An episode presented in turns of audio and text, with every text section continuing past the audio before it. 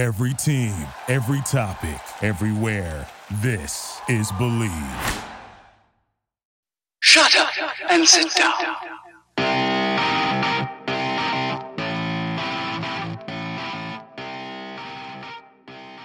Hello and welcome back to the Fourth Down Focus. I am Coach Dan Lundy, creator of the podcast and founder of Fourth Down University, a company focused on the training and development of kickers, punters, and snappers at all levels. Today's show is brought to you by the Believe Podcast Network and Bet Online. The NFL is in full swing. You might not be at the game this year, but you can certainly be in on the action at Bet Online. From game spreads and point totals to team, player, and coaching props, BetOnline gives you more options to wager now than anywhere else online. So head to betonline.ag and take advantage of all the great sign-up bonuses. Again, that's betonline.ag and sign up today. BetOnline, your online sportsbook experts. Episode 12 of the podcast is focused on strength and performance and how specialists can gain an edge. Our guest today is Coach Bobby O'Mullen. He is the Director of Strength and Performance for Fourth Down U, and he's the founder of Body by Bobby, a personal training center in Orlando, servicing athletes from international women's soccer players to the UCF football program. Bobby, how are you doing today? Hey, Dan, I'm doing well. Glad to be on the show this week. Uh, I got a little time between clients today, so I was glad we were able to make this work. We are honored to have you. First, first guest we've had that's going to actually talk about the most important thing is sustainability, keeping the body in alignment. You know, just keeping it, keeping it in tune, keeping it uh, responsive to to this high level of, of performance we expect these athletes to to to be at for a for a long period of time, sometimes like six months. Before we get really into the to the content, Bobby, I'd like you to give the audience a little more of your background, perhaps how it led to where you are right now. Yeah, sure thing. Uh, so, like most strength coaches, uh, my background starts as being a mediocre athlete. um, high school was a super undersized linebacker uh, and offensive lineman at one point. Because I wasn't the best of the crowd, I kind of turned to the weight room to find ways to get better. And um, that brought me to get an opportunity to play at the club level in college up at Loyola University. Uh, there's a division called NCFA, uh, and they are club football. It's intercollegiate, just not NCAA. Uh, so I got to play three years up there, and then was able got the opportunity to play one season of semi-pro for the Leiden Lions up in Chicago. So that was basically the the short stint of my playing career in football. Um, but that kind of progressed me into learning that like throughout all of my playing days, the thing I really enjoyed was the training and, and finding ways to make myself better to be able to perform on the field. So undergrad, I was a personal trainer for co- in college for all four years, uh, as well as small group instructor, uh, group exercise instructor, weight, weight room supervisor. So kind of did all the, the gym ratty stuff. And while I was there, I also got the chance to intern at the strength conditioning department within athletics. And honestly, that was more or less uh, I heard that I could use the bumper plates and cool equipment in there if I went and intern and cleaned some plates. So I went and did that. But that was kind of my first chance of learning that, oh, I can I can make a career out of training. So uh, I talked to them and about the time when graduation was coming up, my boss at the recreation center uh, knew someone down here in Orlando who was the head of the rec center at UCF. And they were looking for a grad assistant. And my boss just asked, I know you uh, are a business major because my undergrad degree was in economics. Um, but I know you like you're passionate about training. Um, got a friend who's looking for a grad assistant if you want to go to grad school, and uh, took a little bit to decide. But I mean, it ultimately was a no brainer. If I got to go to grad school, get it paid for. So came moved down here to Orlando. Um, was a strength conditioning graduate assistant over at UCF at the rec center. Um, in my time there, I worked at like a couple CrossFit gyms. I interned at a sports performance facility off of Colonial in Orlando uh, called Spectrum Sports Performance uh, or Spectrum Inc. now, uh, not the cable company. But we have, there's plenty of stories where like people would come in with modems and try to turn their stuff in. And we'd be like, do you see the barbells behind us? This is not the cable company. So I interned there uh, while I was in school once I graduated with my master's um, in exercise science, I actually went up, moved up to Richmond, Virginia, and interned up there uh, with their strength conditioning staff. Worked with the baseball team, track, soccer, lacrosse. They didn't have football, so it was kind of all the Olympic sports, uh, and that gave me a good exposure to some different styles of training, like conjugate system, which is those dudes with tatted up forearms and big beards and heavy weights and chains and stuff. So got some cool exposure there, uh, but ultimately came back down to Orlando afterwards and I uh, got a full time position at that sports performance facility called Spectrum. Worked with athletes of all levels, whether they're kids, high school, college, and a couple of pros. But for the most part, I worked with adults there. Uh, and it was for my my two and a half years. There was a lot of corporate wellness and moms and dads coming in the morning while their kids came in the afternoon. So I trained a lot of them.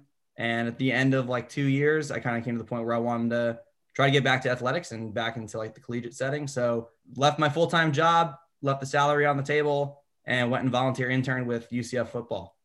Um, and I was lucky enough that a couple weeks in, they learned that I wasn't just like a 19 year old kid who didn't know anything.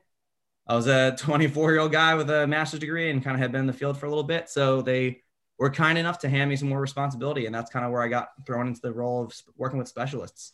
They're really great there where they have everything is so specialized to each position group. So you have the big skills are doing their own thing. The the bigs like the linemen are doing their own thing. Skill positions like receivers and DBs are doing their own thing.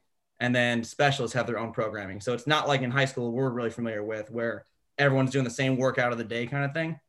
They split it up based on position group because each position has their own needs. So uh, as an intern there, they kind of were like, hey, we got to take on some of these bigger money positions. And so will you go see this? Would you go take care of the specialist? And then I got to learn, got to learn just how important of a group they were. And they were a bunch of knuckleheads there at the time. And that's kind of what led me into meeting Dylan Barnes. So uh, we hit it off while we were training together there and just got along really well. Liked a lot of the same movie quotes.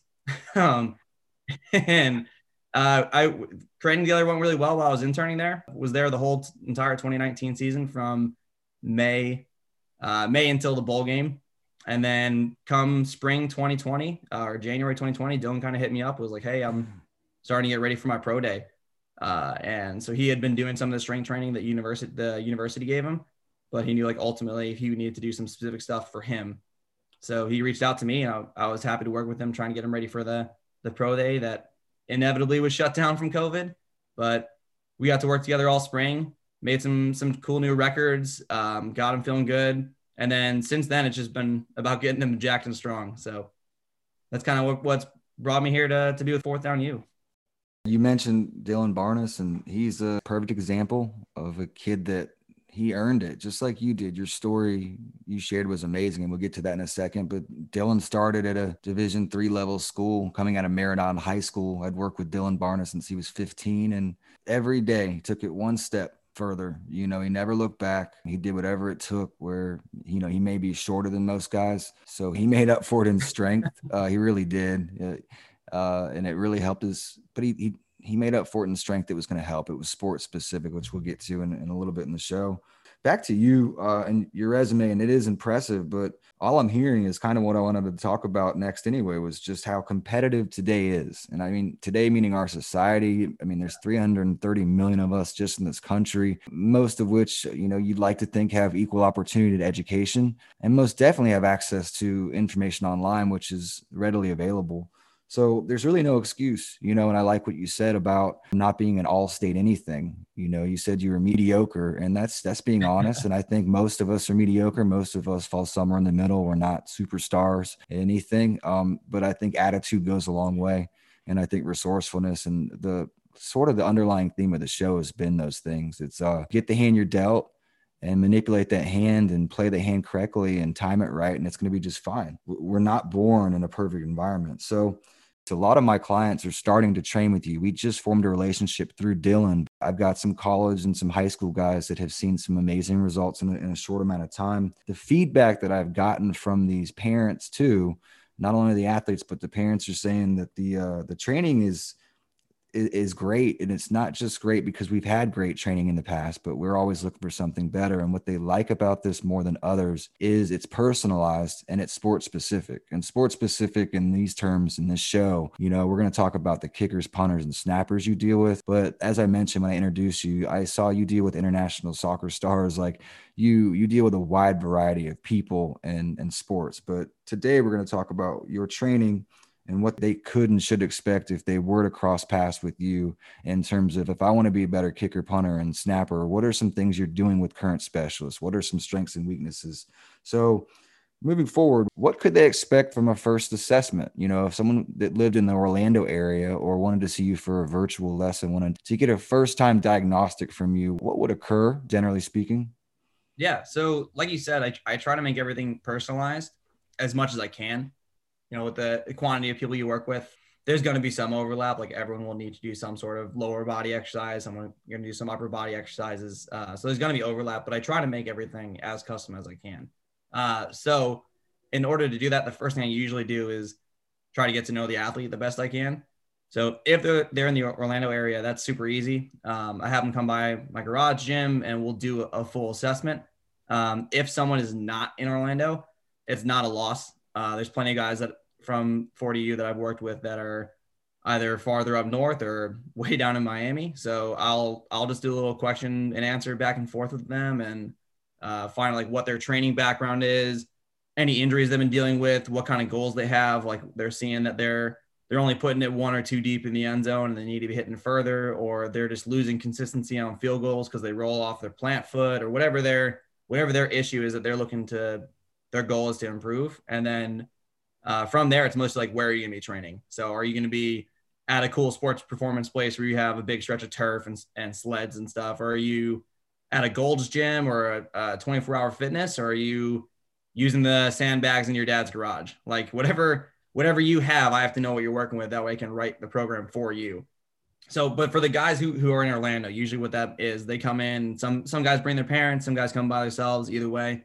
Uh, I'm all good with whatever. I know parents like to see what their, where their money's going. So more than inviting, if they want to come in, grab a seat on a bench, bring out a lawn chair, whatever they want to do, they're welcome as long as they don't mind some loud music and, and heavy weight lifting. So uh, usually the first day, uh, if someone's in Orlando, I'll still do that little question and answer with them, just trying to chit chat and learn where they're coming from. Because um, the biggest thing is like, I'm not going to give a kid who's in his very first year of lifting a lot of complex stuff. It's going to be a lot of basic things, just build a foundation more than it is like highly specialized. Um, but it is still specialized to that person because that's what they need. So I usually take a look at I'm always watching them. So like when they're warming up, I'll just observe how they're when they get in certain stretches, like where is their hip mobility at? How comfortable are they getting all the way down on the floor? Uh, what's their hamstring flexibility look like? What's their core integrity look like when I do some different like isometric holds or planks and things like that? And then that kind of rolls into I've got a jump mat in the garage, so that measures vertical height, vertical jump height, uh, and I'll do some counter movement jumps and non counter movement jumps. And the short of that is like I'll have them do a jump with a wind up and then a jump without. Uh, what that's going to show me is that how elastic or just straight muscular strength they are. So like in a wind up jump, you have something called a stretch shortening cycle take place. And the easiest way to explain that is like when you go to the doctor and they hit your knee and your knee kicks, uh, like that kind of thing. When you go through a windup, a similar smaller level uh, event happens similar to that where there's a stretch and then that stretch causes a contraction and it helps you jump higher. That's why you jump higher with a windup. Then I have them do that jump without the windup. So I take out that stretch shortening cycle, which is like the elastic component of jumping. And it's just straight how much force can your muscles produce to get you off the ground. Uh, and I kind of just look at what is the difference between those. If there's a big gap, if they're basically the same. And, you know, the first year guys versus the fourth year high school guys versus the college guys are all pretty different. Um, and for the most part, like at those ages, those groups of kids are about the same. But I'll look at those two and that kind of tells me is this kid very elastic and that's like the bouncy kid who's pretty fast or are they the grinder and like they really look like they're working when they're running um, they're probably really into weightlifting uh, but they're not the fastest person so that kind of like gives me another category to put them into uh, and then depending on how those tests go and depending on their background and weight training I'll, I'll give them some sort of lower body strength thing like i won't have a kid who's never lifted before do a one rep max back squat but I might have them do uh, as many like lunges as they can until they reach failure. So they might do like something with a lighter weight and see if you can get 10 reps with it because it's going to be a little less injury prone than throwing a super heavy bar up on their spine. So depending what their background is and what they're familiar with, I'll give them some sort of lower body strength thing just so I have some numbers to them and we can measure progress. And then from there, it's usually like a pull up or a push up test because I think that's a pretty easy way to find out how trained someone is. Um, you'll see plenty of these high school kids, especially like we talked about, they come from soccer backgrounds for the most part. And soccer is not very into weight training, just culturally. Um, there's plenty of stigmas that like you lift weights and you're a soccer player, you're going to get heavy and be slow on the field. When in reality, like you don't lift weights, you're probably just to get bodied. So um, you'll see, I see plenty of kids come through the garage that like can't do 10 push-ups. And I'm like, what have you been doing? Like you do not need a strength coach to get good at push-ups. You just hit the floor every morning before you, once you get out of bed, before you go back to bed at night. Like you knock out 10 in the morning, you'll probably be able to do 12 at night. You can get better at push-ups really quick. And it's absurd that people can't do 10. So um, that's a quick little tell for me to see like, all right, this kid has some weight room background out there knocking out 10 to 20. If they're knocking out 40 push-ups, I know like, all right, they're good to go. Um, and if they're the kid who can't do 10, I know I don't have to do anything complex. There's nothing special I need to do. They just need to get a base layer of strength. So that's kind of what the first day looks like. Um, if we get through it pretty fast and they have a good background, I might do some extra accessory stuff and test some different injury prone things. Like if I if they come in saying they have shin splints or knee pain or hip discomfort, I might go through some extra assessments there. Um, but if if they're not, that's basically what the, the base day kind of looks like. Yeah, you mentioned shin splints. Jack Walker, yeah, who's out of Orlando. He's an athlete that we both work with. Yeah, and uh, he has expressed shin splints have been a recurring issue past few months and he's a kid that's put together very well he's very athletic plays multiple sports he's lean uh, I would say that the the goals you're going to have for him, I would I would like to think, and we can talk about this now, is to increase mass. I think it's going to help his kickoffs. You know, Dylan Barnes, although being short, had enough mass to produce the kickoff he needed as far as distance and hang time.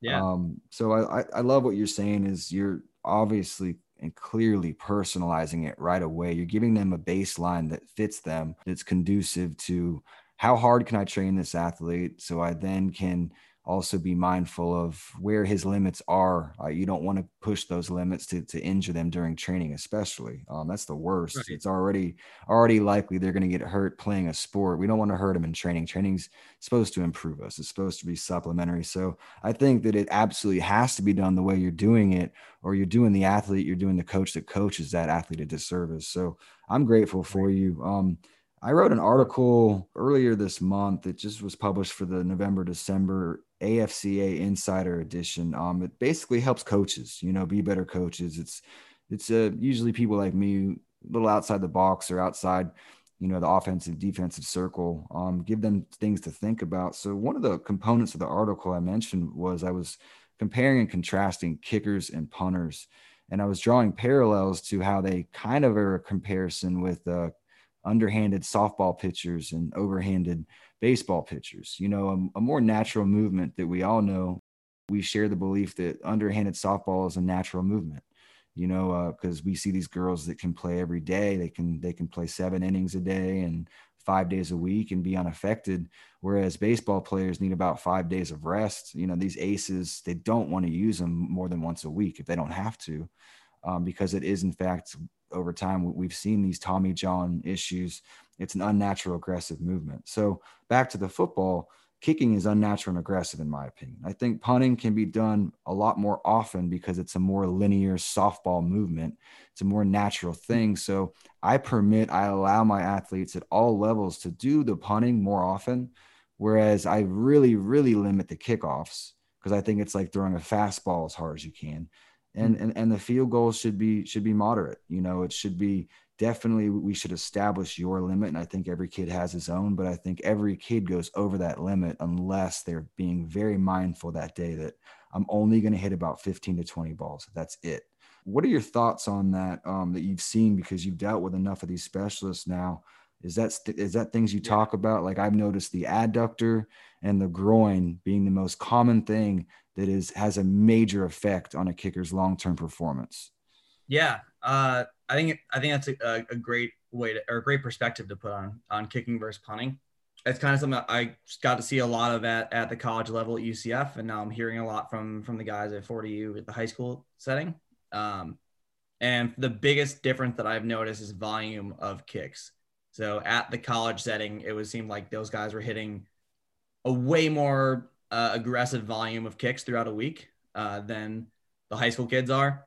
And that could just be like the, uh, not could be, it usually is due to the resources that are available at high school. And it's usually like you have the, the special teams coordinator is usually also like the linebacker coach or something. So they're, they're like, all right, we're going to coach my position group, and then when we have our special team period at the end of the end of uh, practice, I'll have them try and kick three field goals, and then we go home. So like you maybe hit six a week or whatever at, at high school versus uh, college. Every single practice you're going with your kicking coach and doing your kicks uh, every single day.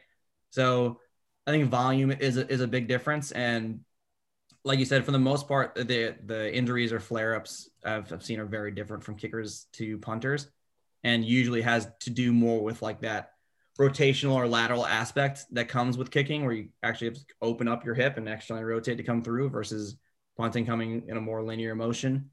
Um, for the most part, what I've kind of been seeing with the high school kids, it's usually some sort of patellar tendon kind of flare up thing. And it, I'm not going to diagnose anything because that's not that's not my role. But usually with young kids, you're going to start seeing things that are more patellar tendinopathy, ten, tendinosis kind of related things because of the lack of maturation for that tendon. So like because what research kind of points to is that like because those kids haven't matured fully and they're taking a large volume of uh, aggressive high velocity kicks uh, that tendon gets lit up versus at the college setting you're going to see more patellar femoral in- issues, and that's more of like an overuse kind of injury. So the kinds of things that I've been kind of working with the guys with, and we made that we made that post last week or maybe the year the week prior, but looking at doing some isometric strength exercises to um, to help recover from some of those flare ups and then to help prevent them come in the future. So the big thing being that like when you do a dynamic movement, like when you're talking about a lunge or a squat, your body's really good at finding the path of least resistance so if you have a painful spot in your knee or a sharp kind of twinge in your knee, your body's going to find a way around that sharp pain because obviously it doesn't want to feel pain. So, but if you do an isometric hold, your body's going to have to distribute the resistance or the force throughout the entire muscle and throughout the entire tendon. So those little weak spots in the tendon are going to get targeted and are going to, are going to get stronger and build durability. So for a lot of the guys I've seen, uh, we've done a lot of isometric holds to try and build up tendon and, and muscle durability, make them a little more robust.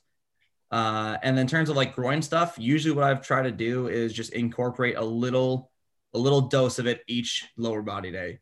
So not going crazy with making like groin strengthening the number one thing that we do, but it's just like give it a touch every session, give it a little love. That way, when you go into your kicks, it's not the first stimulus that muscle gets is a high velocity, quick contraction.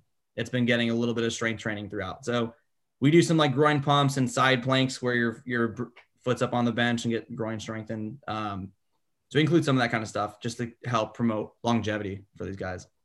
This is fascinating. I want to just re- repeat in the simplest form because you know I confide in you. You're the expert in this in this side of things, and I I just try to. I just try to deliver on, on the other side of the football field. But I think it's fascinating what you said about the younger demographic. These sixth, seventh, and eighth graders, which I am grateful for, who are it's getting younger. The sport didn't really start till ninth and tenth, is in terms of kicking, punting, and snapping a decade ago. And now you're starting to see a middle school group all of a sudden come out of nowhere and say, I'm gonna go play for my Pop Warner team, even though I play soccer or basketball or whatever i'm going to go be the kicker just the kicker. And i think that's fascinating. Yeah. And i think it's i think it's nothing but good because now you have two three years of experience prior to high school. It's only going to in the long term produce better kids quicker at 20 years old we're going to have some phenomenal kids in a couple years but that being said uh, i think what's misleading and uh, there's a lot of people like me dan lundy in the united states that, that train kickers and punters and snappers. And I think that the belief is because most of us are not like you, they don't know and have the knowledge of, hey, uh, I'm seeing a lot of this uh, patella thing going on. So although they are young and we feel like they are indestructible at that age, there's not very many injuries that occur. What I'm noticing is that this impactful, unnatural thing you guys are doing, it still puts stress on a growing body. Is that is that fair to say? Yeah, uh, I think just the body's still developing and you're doing when you do a high volume of anything that intense, like it's gonna, you know, flare up some different issues. So we need to be mindful, even the young guys. You know, there's a couple. I know there's a couple in my city that listen to this show that are in eighth grade that I know they don't feel it as much and they wake up just fine. But uh, we, we've got to be mindful that we should put a cap on things. And it's also a good habit to form young. But I had a, another question for you. So when when I, I did ask you the other day when we were talking about our current athletes, are you seeing some common traits and tendencies, you know, strengths, weaknesses these athletes are showing? And uh, one of the things you said was that there's a big divide between the trained and untrained. Yeah. You know, and then you kind of elaborate on that. But could you kind of go into that a little bit? That thinking, I think it's it's definitely something we need to share.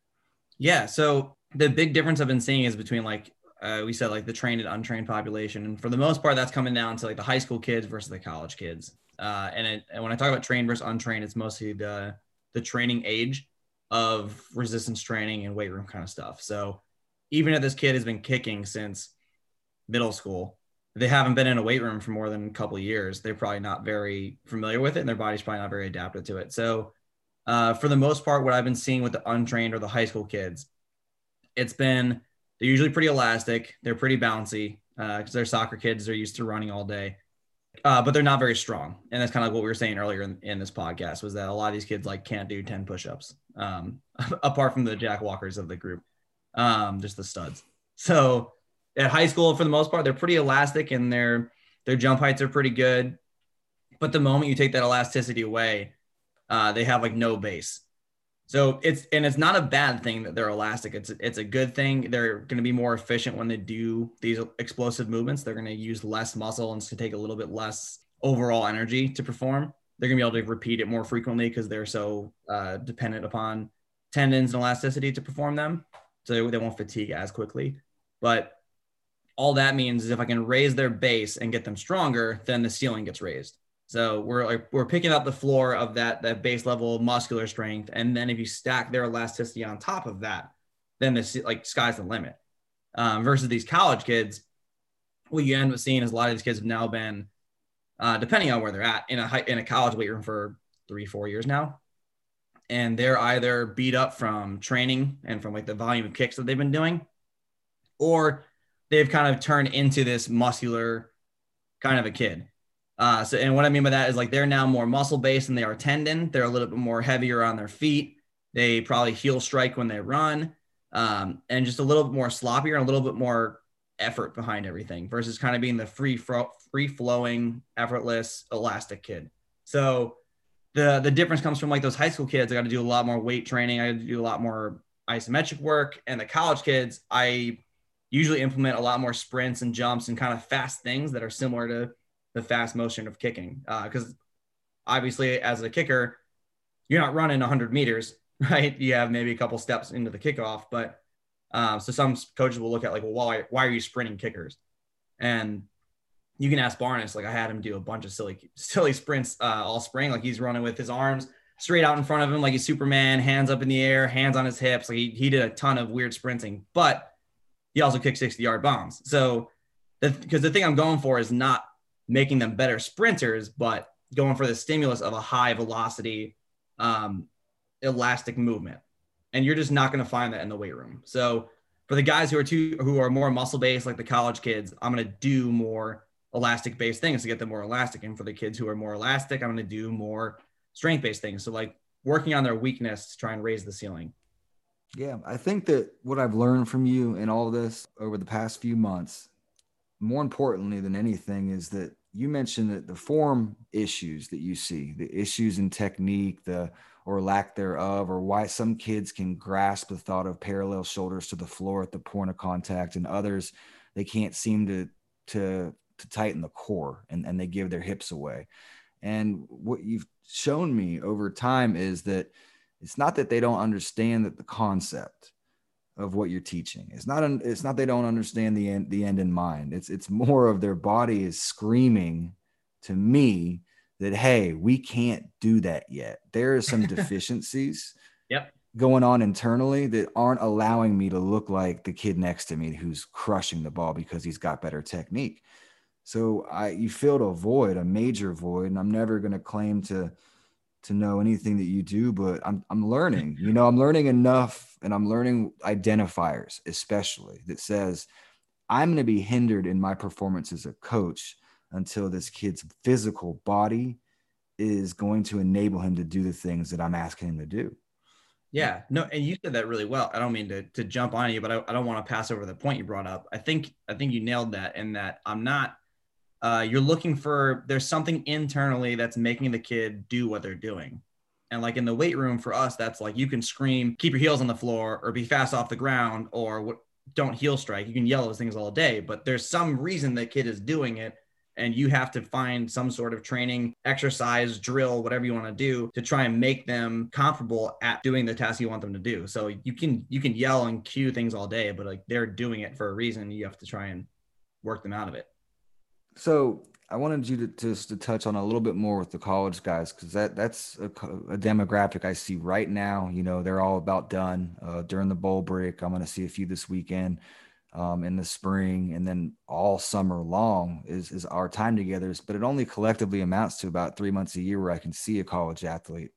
And what you mentioned to me these past few months has been eye opening. Is they're overworked.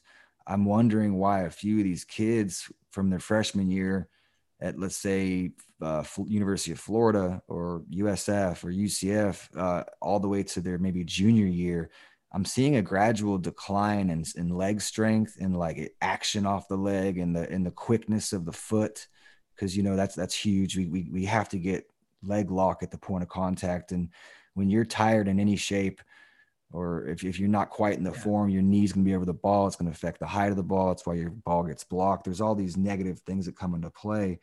Could you kind of explain to the audience what you mean by overworked and how how maybe these college athletes could take a little better control over over maybe not being overworked as much yeah uh, and, and that's hard to hard to generalize but uh, it's kind of to be speculated upon for the most part that kind of thing comes from the the stereotype of football that like everything needs to be a grind and we need more is better and if we're out here for another hour every day, then we got another hour closer to winning. Like, um, there's this idea of grind, grind, grind. And when you're doing these things that there are such CNS demanding or central nervous system demanding movements and explosive movements and high velocity movements, like you only have so many good ones in you.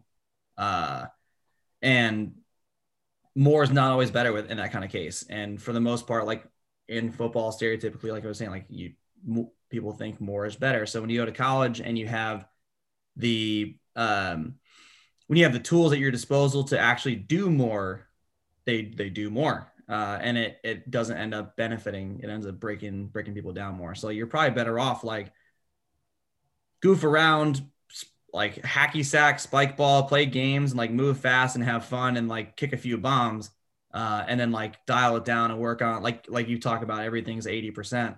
Um, dial it down and and work on your your footwork or whatever or work on the operation time of things but you only have so many good kicks in you and you can't spend every practice hitting 30 40 kicks you're gonna you're gonna break down i think that's kind of i would assume that's kind of what's happening i can't speak upon like obviously i can't speak upon every college setting or what every school is doing but for the guys who are beaten down and you see progress going down throughout their years that's probably has something to do with it yeah, that was kind of a broad question. And I agree. I think that a lot of the problem is the independent time on the field when a kicker, per se, is looking at the offense and defense two and a half hours into a practice.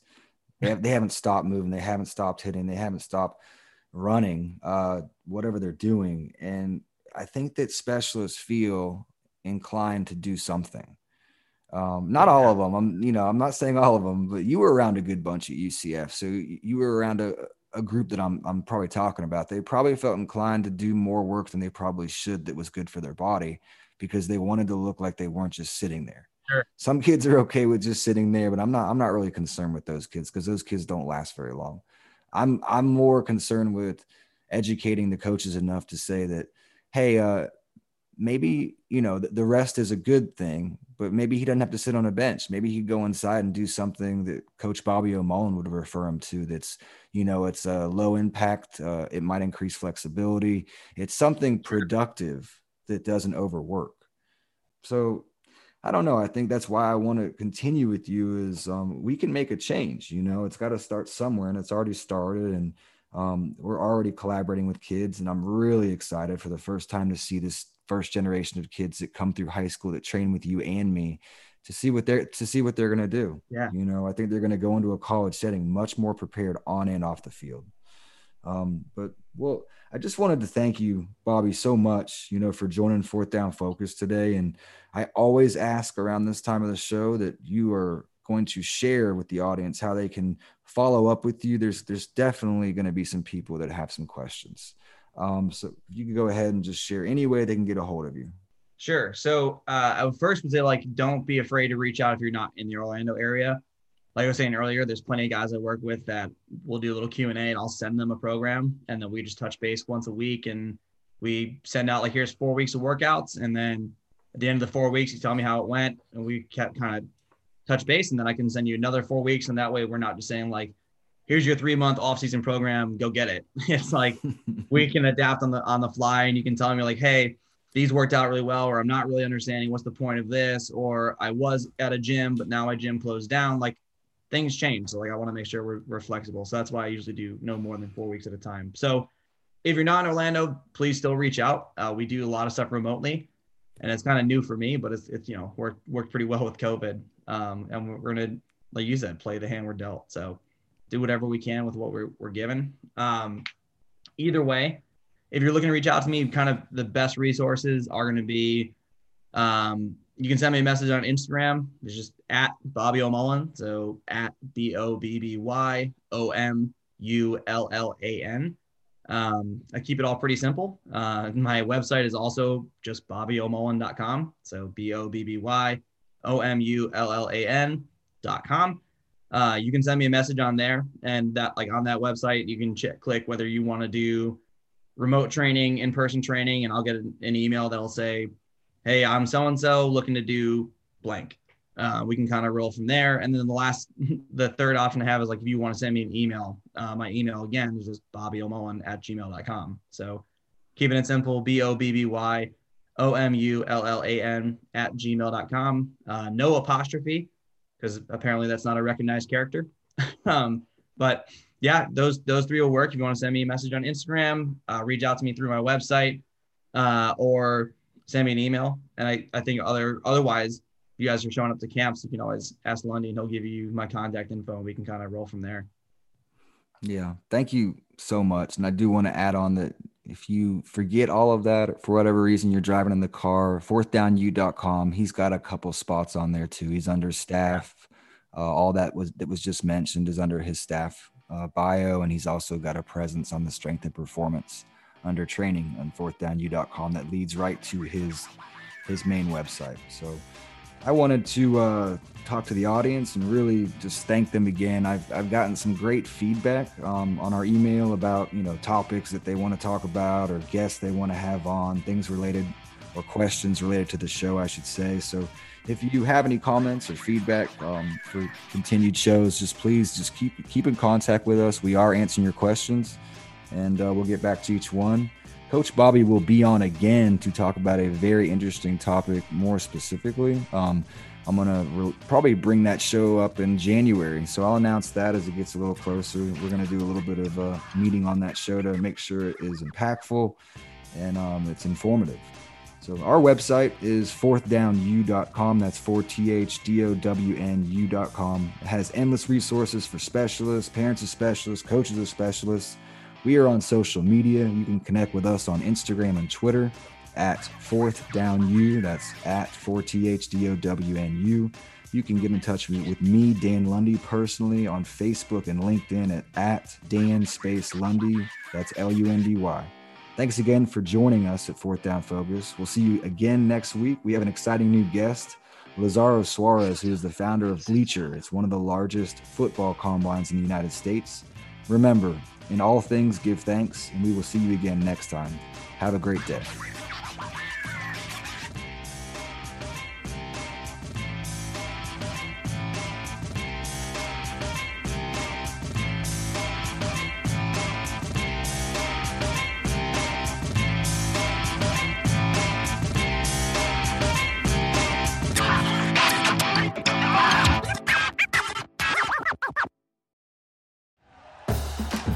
listening to Bleav. You can show support to your host by subscribing to the show and giving us a five star rating on your preferred platform. Check us out at Bleav.com and search for B L E A V on YouTube.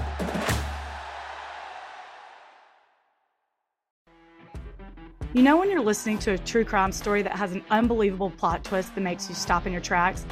That's what our podcast, People Are the Worst, brings you with each episode. I'm Rachel. And I'm Rebecca. We're identical twins who love true crime cases that make you say, didn't see that coming, and we hate the people responsible for them. Listen to People Are the Worst now on Apple, Spotify, or wherever you get your podcasts.